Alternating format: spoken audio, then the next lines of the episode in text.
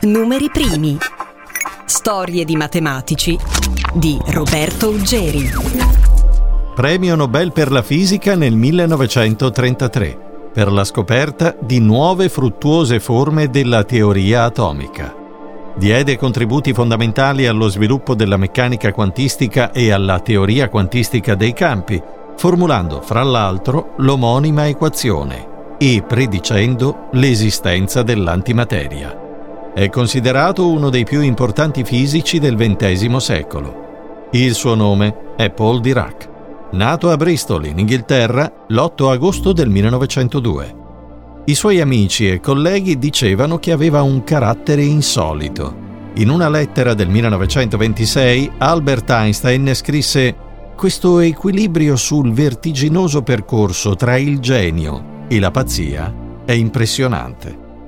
Nacque in una famiglia di origine svizzera formata dal padre Charles, insegnante di francese, dalla madre Florence e da altri due fratelli. Ricevette un'educazione rigida per le tendenze autoritarie del padre. Tra le curiosità che riguardano la sua infanzia ce n'è una che ci riporta agli anni della scuola elementare. Fu compagno di classe di Cary Grant, che in seguito diventò un grande attore dimostrò sin da piccolo grande predisposizione per la matematica. La laurea in ingegneria elettrica arrivò a soli 18 anni, nel 1921. La conseguì proprio nell'università della sua città natale, Bristol.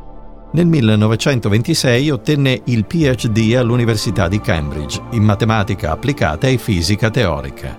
Dopo un periodo nelle università americane, diventò professore di matematica a Cambridge nel 1932.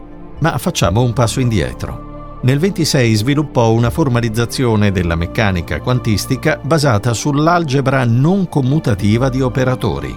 Nello stesso anno contribuì a formulare la statistica di Fermi-Dirac relativa ai fermioni, così chiamati proprio in onore di Enrico Fermi, insieme ai bosoni, sono una delle due famiglie fondamentali in cui si dividono le particelle. Tutta la materia conosciuta è costituita da fermioni, responsabili, direttamente o attraverso la loro forza attrattiva, della massa rilevabile in natura.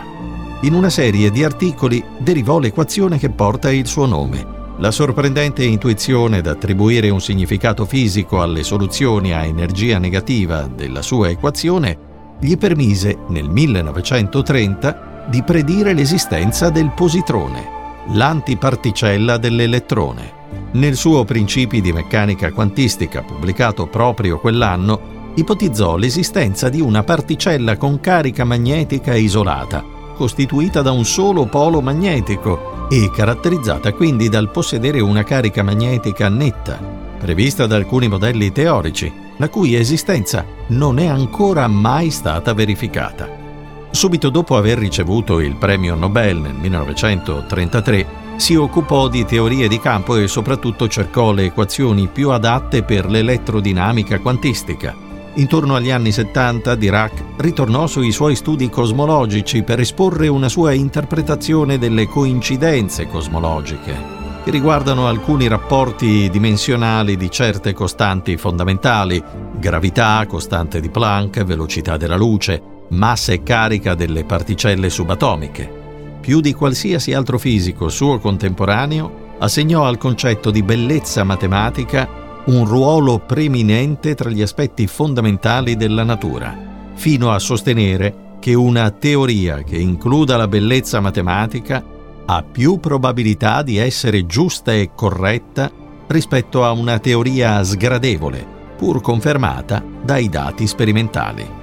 In suo onore fu istituito il Premio Dirac, una delle quattro prestigiose onorificenze conferite a scienziati che si sono distinti nei settori della fisica teorica, della matematica e della chimica. Morì negli Stati Uniti, in Florida, dove insegnava il 20 ottobre del 1984. Di carattere schivo, Paul Dirac era noto per l'estrema riluttanza a parlare. I suoi colleghi a Cambridge avevano istituito ironicamente il Dirac come unità di misura della loquacità. Un Dirac valeva l'emissione di una parola all'ora. Insomma, un grande matematico che aveva più dimestichezza coi numeri che con le parole. O forse rispettava le parole tanto quanto i numeri, al punto che non le sprecava. Avete ascoltato Numeri primi. Storie di matematici di Roberto Uggeri.